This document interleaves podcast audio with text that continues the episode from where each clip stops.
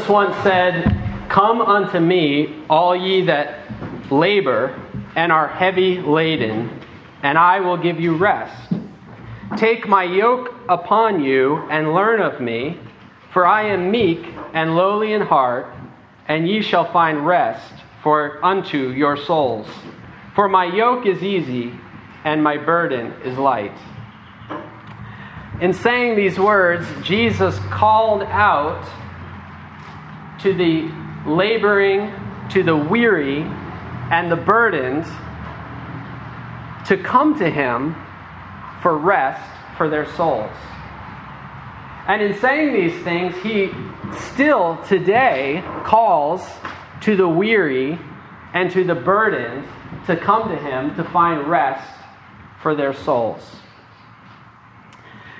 What I'd like to speak to you about today is these words that Jesus spoke and look at a few things. First, what does it mean to labor and to be heavy laden in what Jesus says? Secondly, uh, what does it mean for Jesus to say that he would give you rest? And then, third, a little bit of the implications for us today in our uh, calling as disciples of Jesus Christ and the privilege and opportunity we have on His behalf to call out to the weary and to the burdened to come to Jesus for rest.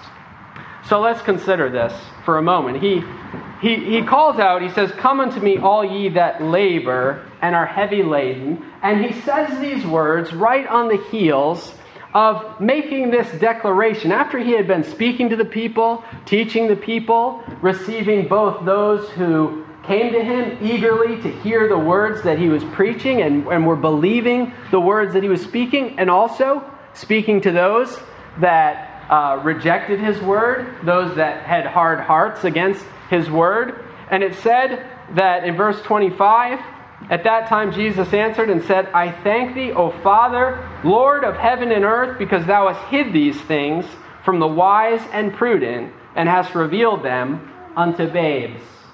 This is a truth that we are reminded of again and again in God's Word that when the truth is spoken, there are those to whom that truth is hidden, those that do not have eyes to see it, those that do not have ears to hear it, and there are those that hear it and receive it with joy and with faith, and they do so because God has revealed it to them. I will tell you today if you can hear God's word and you can understand it, and it is like food for your soul, it is like a cool drink of water to parch your weariness, then that is by the grace and the mercy of God. That God has opened your eyes and open your ears to be able to hear and receive and to understand that is a gift of God. That is the grace of God at work in your life. And Jesus, when his word was preached and it was received, he lifted his eyes to heaven and he thanked his Father that he had revealed these precious truths to those that were babes. Those that, in the eyes of the world, were the simple we're the children. We're the, those that were not the great and mighty and wise and noble and wealthy and esteemed of this world, but the humble and the needy and the poor and the meek received the word that Jesus spoke, and this was because God had revealed it to them. Even so, Father, for it seemed good in thy sight the will of God and the purpose of God is inscrutable to us. That is, that there are aspects of it that we cannot understand or explain. And sometimes, sometimes we just trust that God works things according to the purpose of His will because it pleases Him. And we might not be able to understand it. We might not be able to explain it, but that's okay. We trust that God has done it according to his good purpose. And that was the case here. It might have seemed like, uh, on the surface, it might have seemed at times that what Jesus in his mission here on earth was doing was not succeeding because uh, many of the people that you might have thought would have been the ones that would have embraced him and received him, the leaders, the chief priests of his people, his own people, rejected him and they, they despised him. And yet, God's purpose was never in danger of failing or falling short in any way, but was being brought to pass according to his will. He says, All things are delivered unto me of my Father, and no man knoweth the Son but the Father, neither knoweth any man the Father save the Son, and he to whomsoever the Son will reveal him.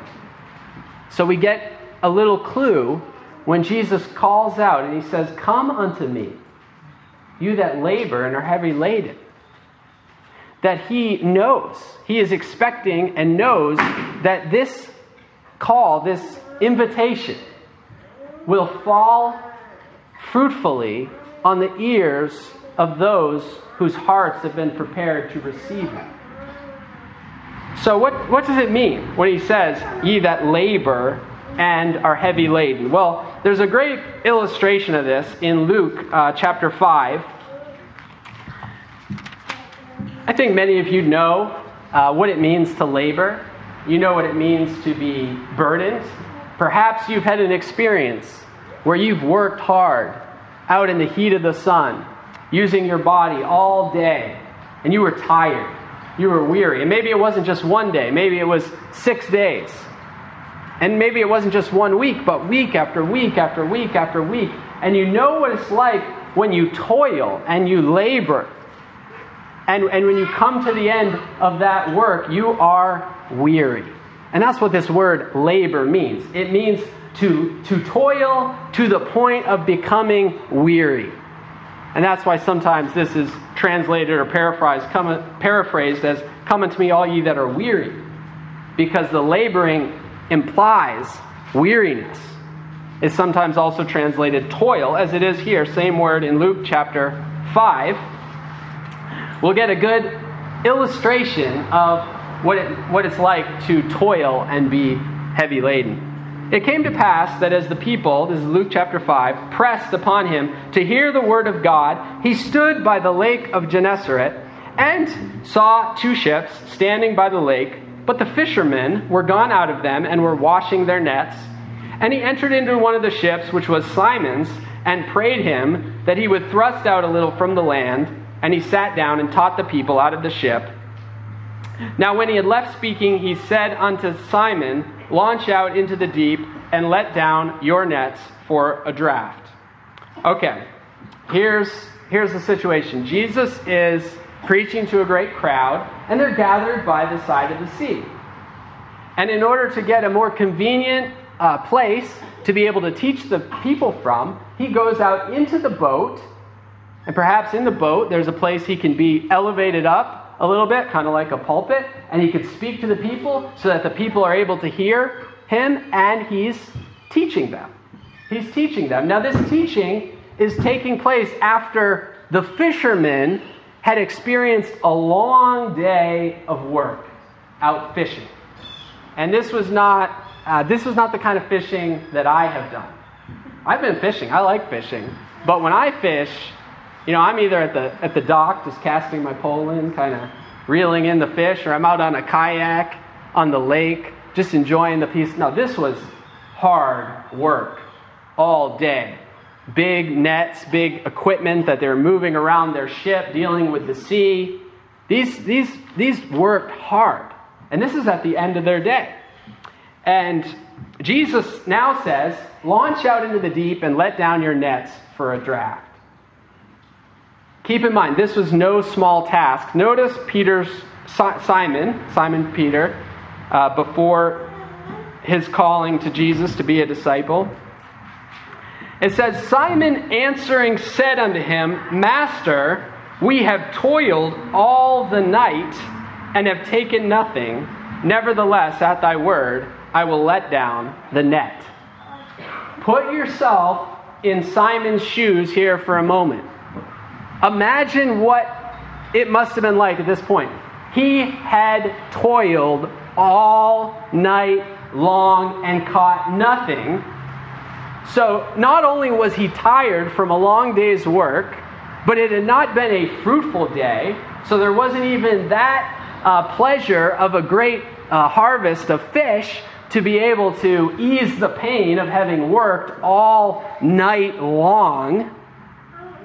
And then think about how you would feel. Even, even a bad day of work.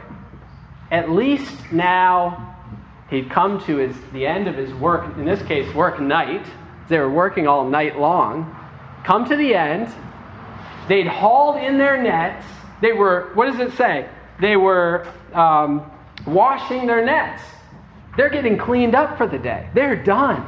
They're looking forward to going home, laying down, and getting some rest. And then Jesus says, Let's go back out and cast down your nets. And Peter says, Simon says, We have toiled all the night. Same word as Jesus uses when he says, Come unto me, all that labor. This, they are weary. But something amazing happens, as you see here. Uh, Nevertheless, at thy word. So Simon, even though he's reluctant to do this. He puts up maybe a little resistance, but he obeys. And it says, And when they had done uh, this, they enclosed a great multitude of fishes, and their net brake, and they beckoned unto their partners, which were in the other ship, that they should come and help them. And they came and filled both the ships, so that they began to sink. What becomes of this is actually one of Jesus' miracles demonstrating his power over nature and his ability to provide an abundance for those that are in need. And there's, a, there's many lesson in this as well. A lesson of how uh, Simon and the other fishermen, James and John and the others, they labored, they, they put in their own labor all night long and it received nothing. That wasn't necessarily the normal way of their work. That's not how God has designed nature for our labor to be fruitful. But Jesus was teaching them something in this, teaching them a spiritual lesson that we can learn from that example. Because then, with, with very little effort at all, following the instruction of Jesus, they bring in a great fruitful harvest of fish so that they can't even barely hold in both their ships all the fish that they catch with hardly any effort at all. So Simon understood this was a miracle. I mean, they didn't they, they worked all night and caught nothing and now this happens. Simon Peter, when Simon Peter saw it, he fell down at Jesus' knees, saying, Depart from me, for I am a sinful man, O Lord he understood something incredible had happened. And he is confronted with his own sinfulness and unworthiness. You know, depart from me. It's not because he doesn't want to be around Jesus, it's not because he uh, doesn't want anything to do with Jesus. It's because he realizes how utterly unworthy he is of this great man that he has come into contact with. For he was astonished, and all they that were with him, at the draught of fishes which they had taken. But Jesus doesn't depart from him. He doesn't depart from the unworthy. He calls the unworthy to himself. And in this case, this unworthy sinner, this sinful man, Simon, along with the others, Jesus calls them and commissions them to be his disciples. And so also was James, the son of uh, James and John, the sons of Zebedee, which were partners with Simon. And Jesus said unto Simon, Fear not, from henceforth thou shalt catch men. And when they had brought their ships to land, they forsook all and followed him. An amazing description of the calling of some of Jesus' closest disciples, how that began. And he says, You're going to have a new kind of job you're going to catch men.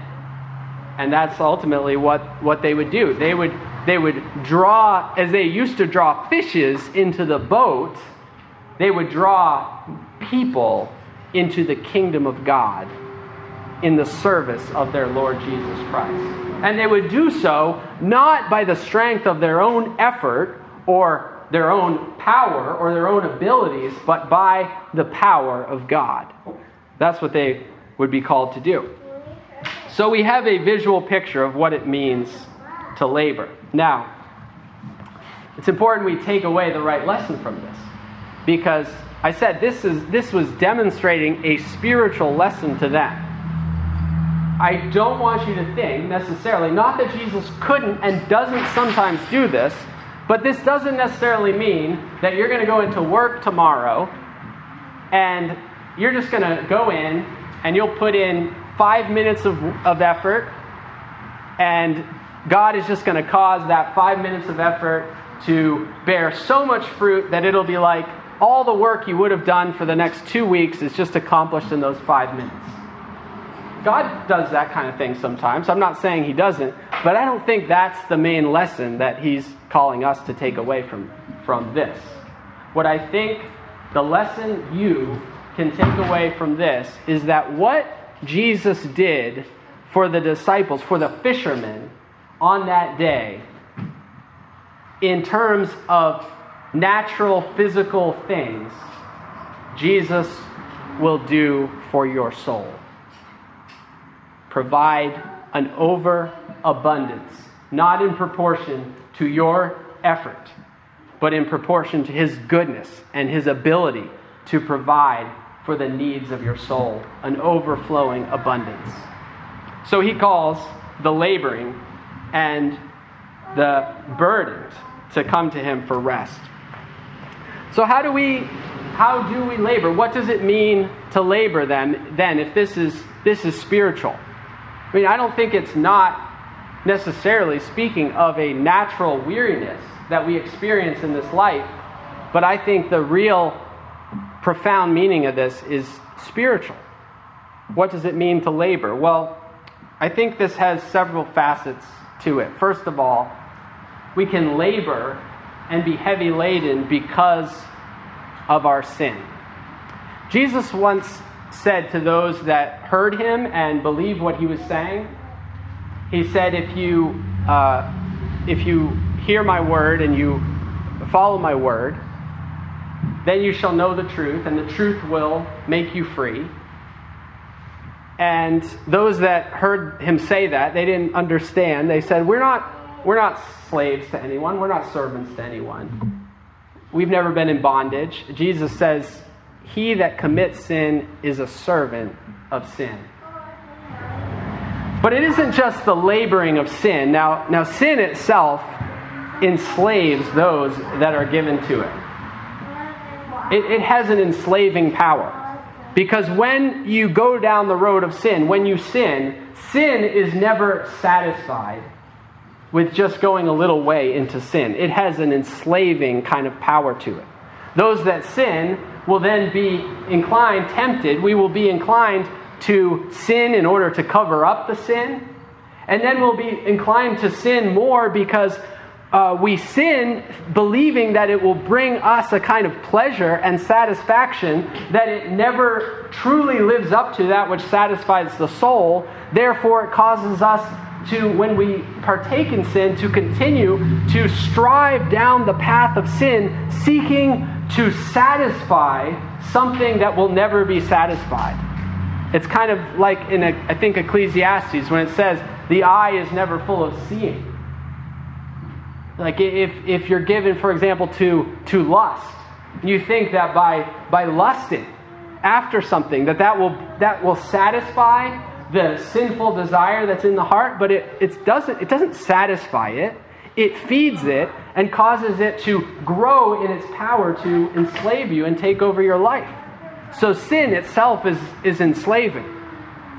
And that is a burden, that is a heavy weight, but I don't think it's just talking about being enslaved to sin as the burden. But for those whose consciences have been made aware of the offense that sin is against God and the guilt of sin and the judgment that is due because of sin, the weight of that guilt is a burden that we are unable to bear. It is a burden that will weigh down the soul of those that are burdened by it. And so sin uh, makes us guilty before God. When we're conscious of that guilt, if our consciences aren't seared with a hot iron, when we're conscious of that guilt, that, that is a burden upon us, which often leads us to seek out sin even more in order to appease the, in order to distract ourselves from those unpleasant feelings of guilt.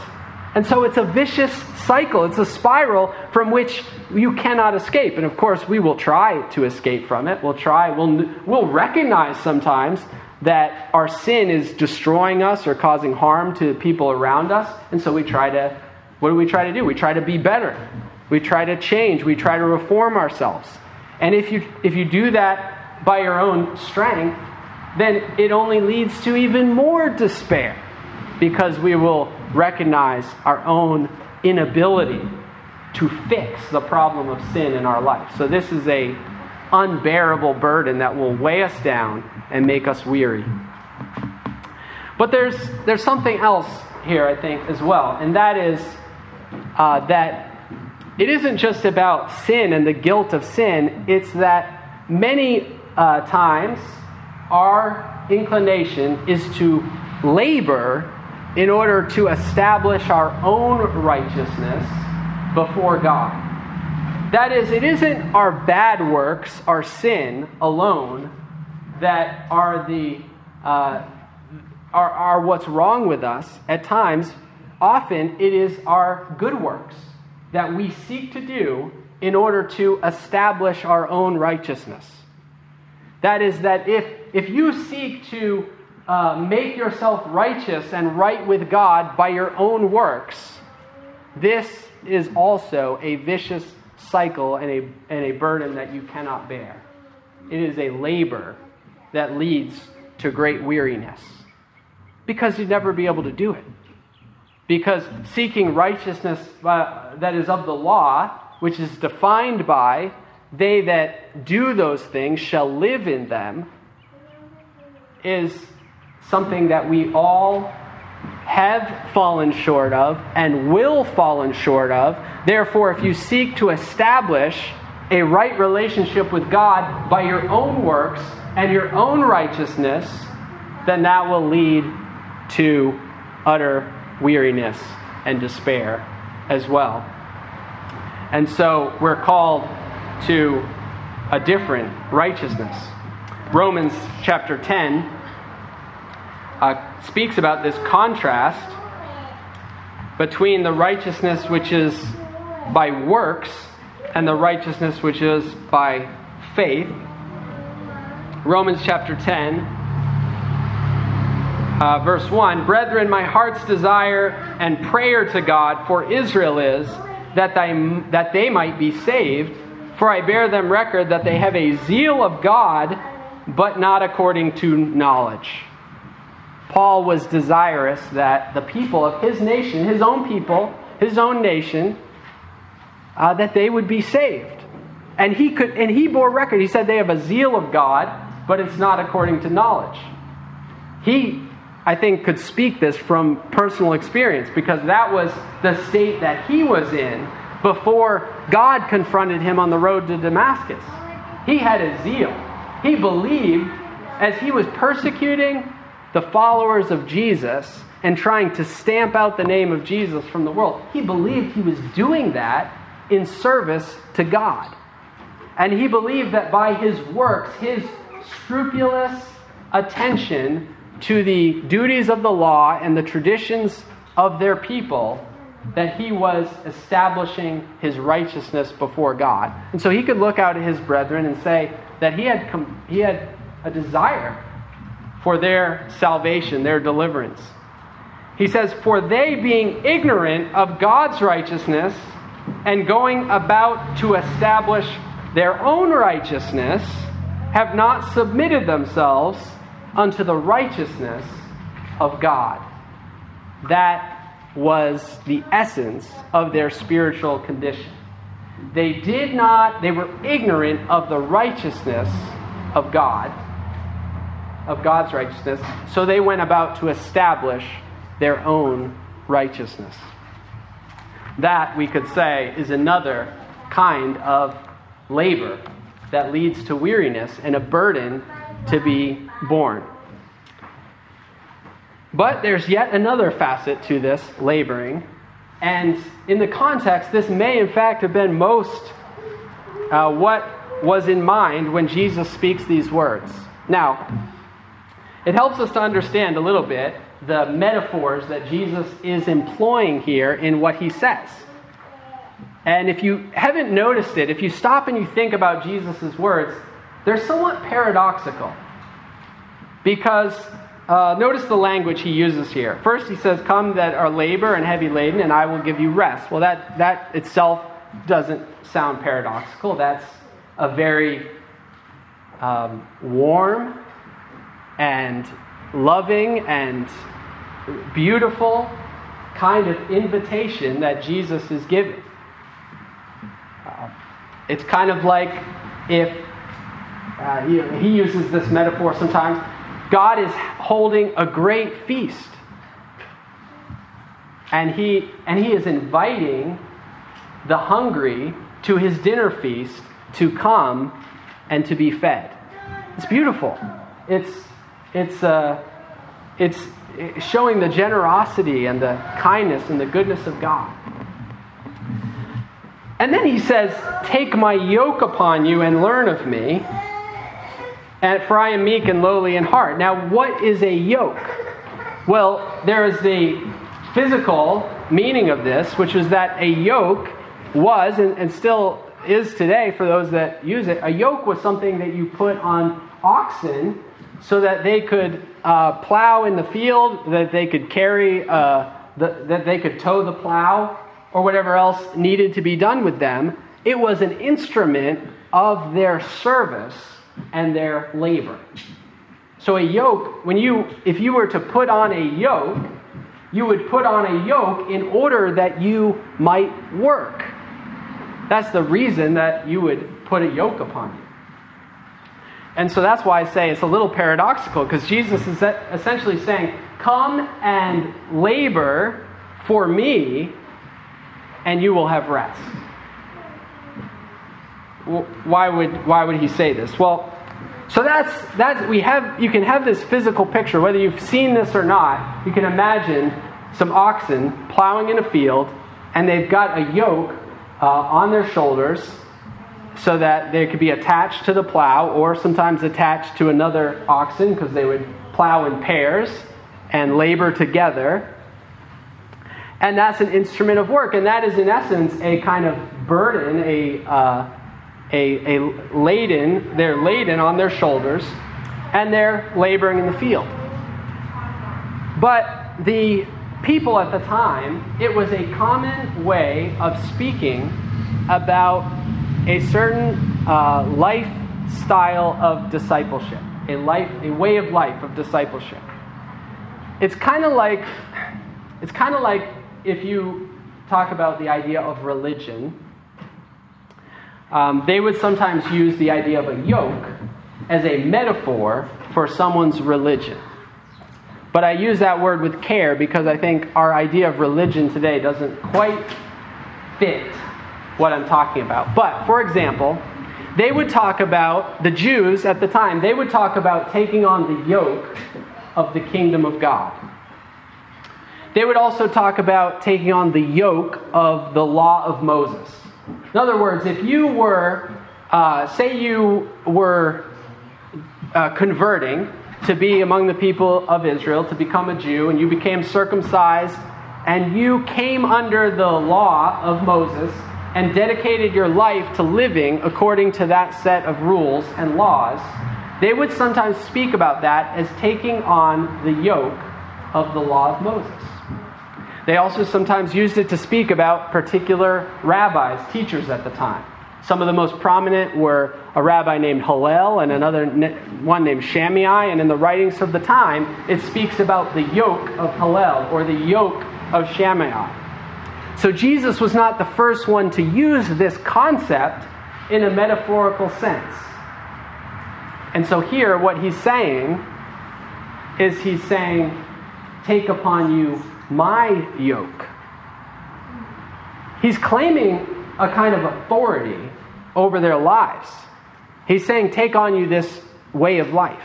Now, the reason I say this is like religion, but it doesn't quite fit our modern use of it, because many times people today, when they speak about religion, they think about it as just kind of this compartmental, compartmentalized part of your life.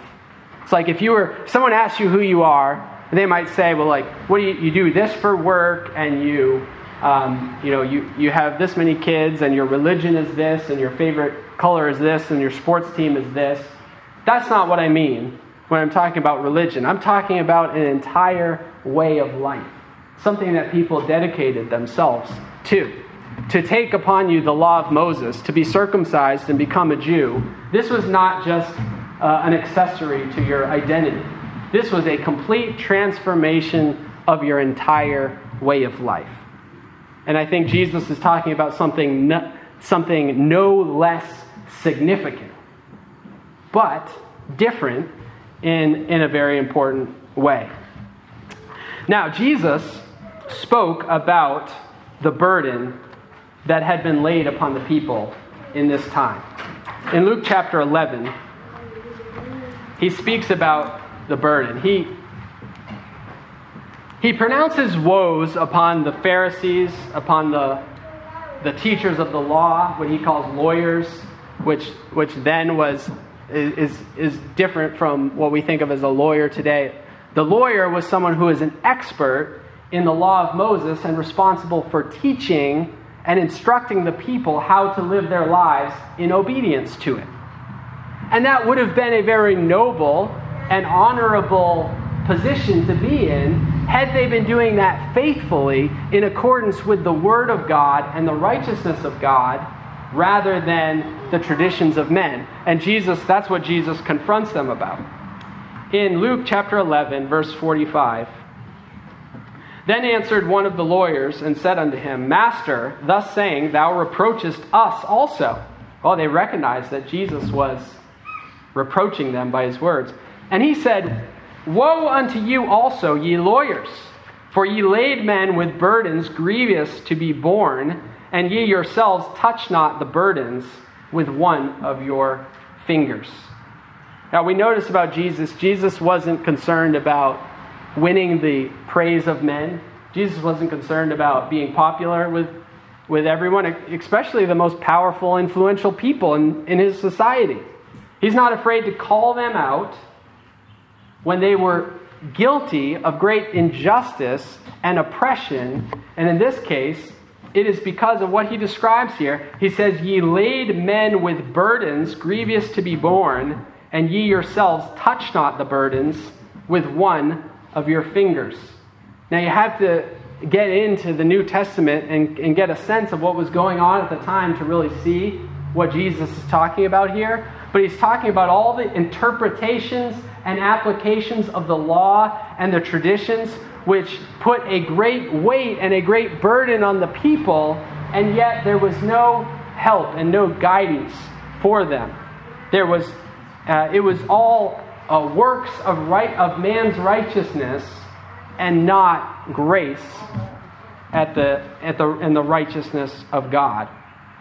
Uh, in verse 52, he says, Woe unto you, lawyers, for ye have taken away the key of knowledge. Ye entered not in yourselves, and then that were entering in, ye hindered.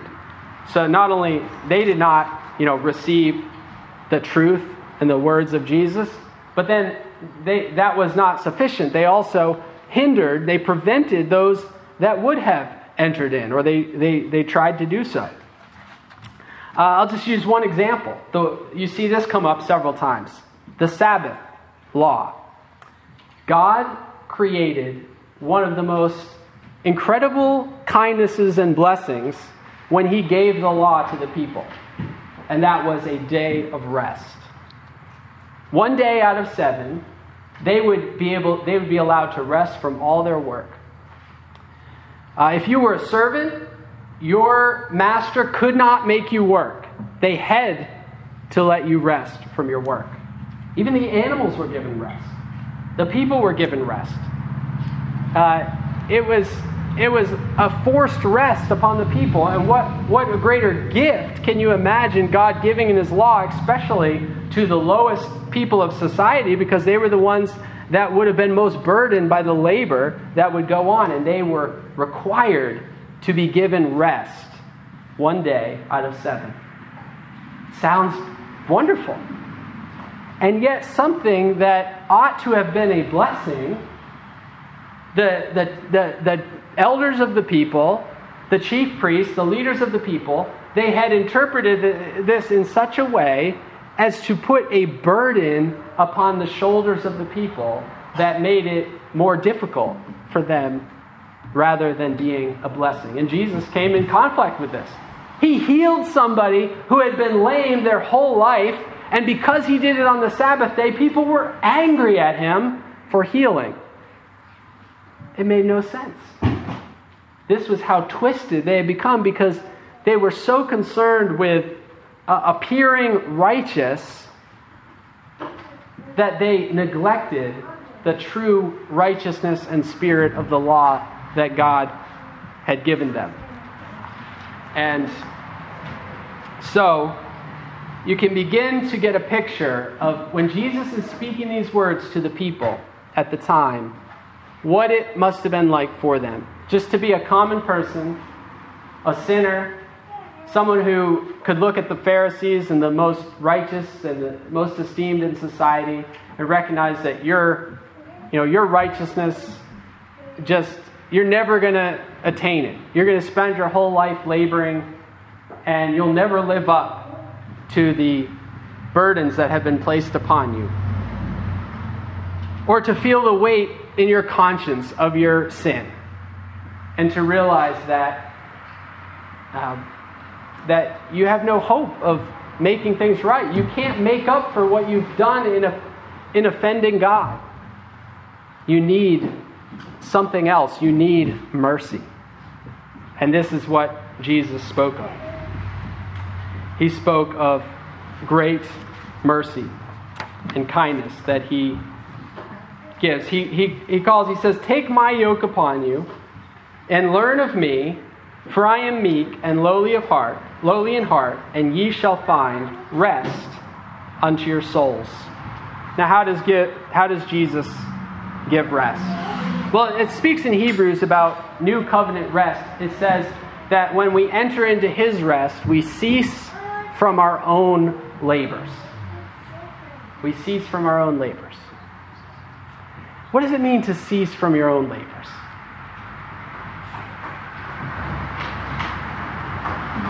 You submit yourself unto the righteousness of God.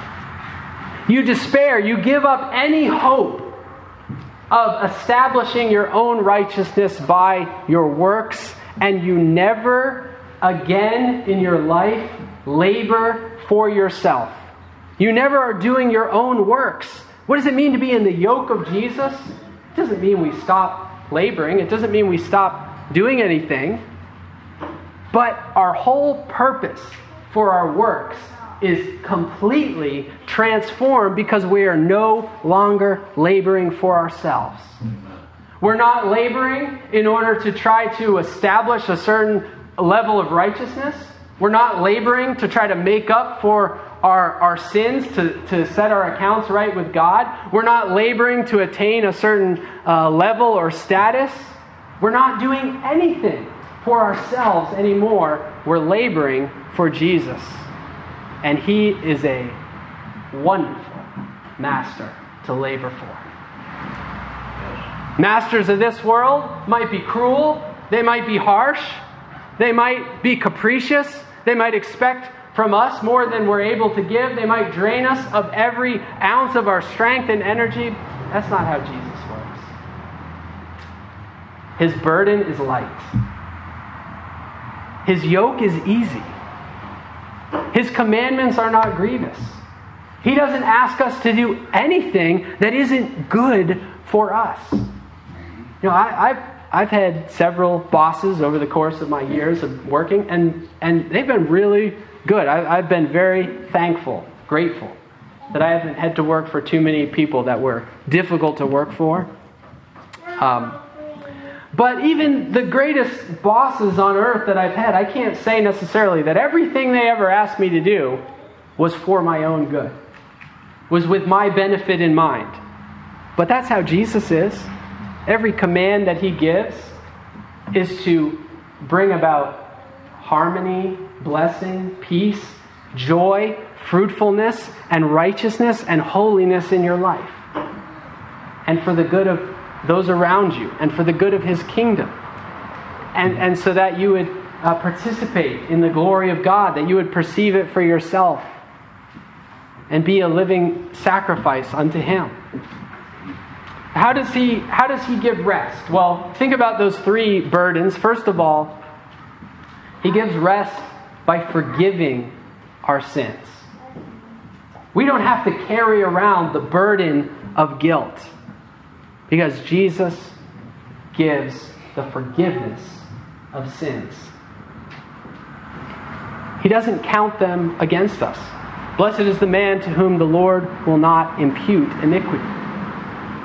God doesn't count our sin against us, He forgives His people from their sins. And so He gives us rest. But uh, secondly, secondly, he gives us rest because He provides for us a righteousness which comes from outside of ourselves, a righteousness which is not our own, but He gives His righteousness to us. He counts us as righteous, even as He at the very same time takes our sins upon Himself, bears them for us upon His cross, pays the penalty for them so that we might not have our sin counted against us, but instead might have the righteousness of God. And, and then he calls us into his service. And rather than weighing upon us like the, like the teachers of the law did in, in that time, weighing upon us burdens that are too heavy for us to bear and not lifting one finger to help us, Jesus does the very opposite. He gives us a burden which is not grievous, which is easy, easy to bear. And then He supplies everything that we need to carry that burden. Amen.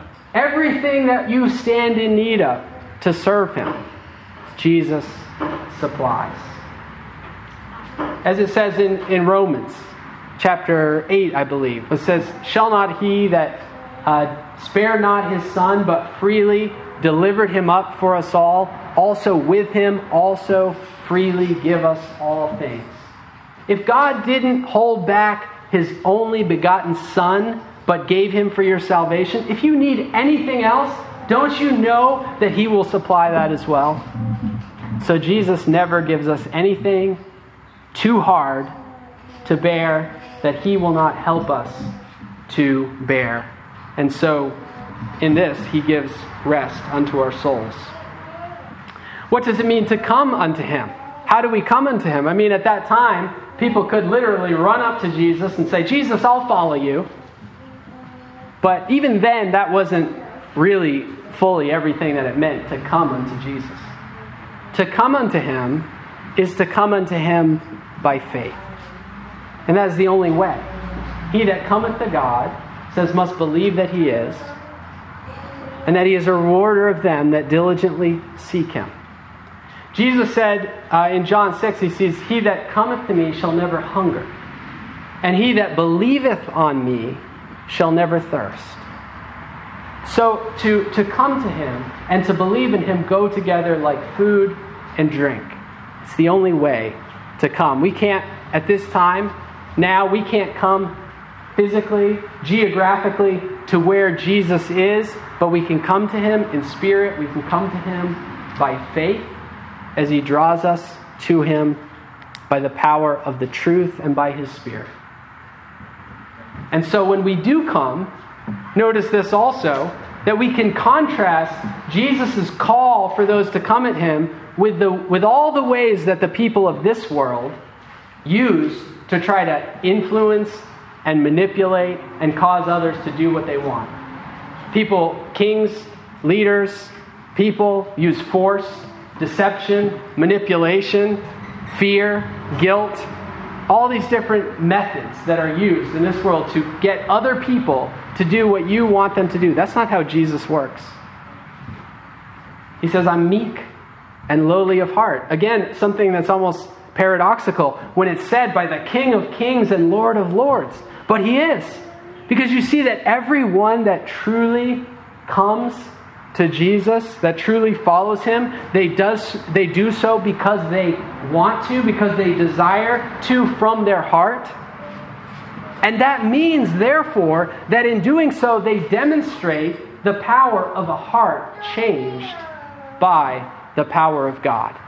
Because we know that's not natural. We know that's not our natural state to desire to come to Jesus. And yet, look at your own experience. If you have come to trust in Jesus, if you despair of your own righteousness, and you have trusted in Him for the forgiveness of your sins,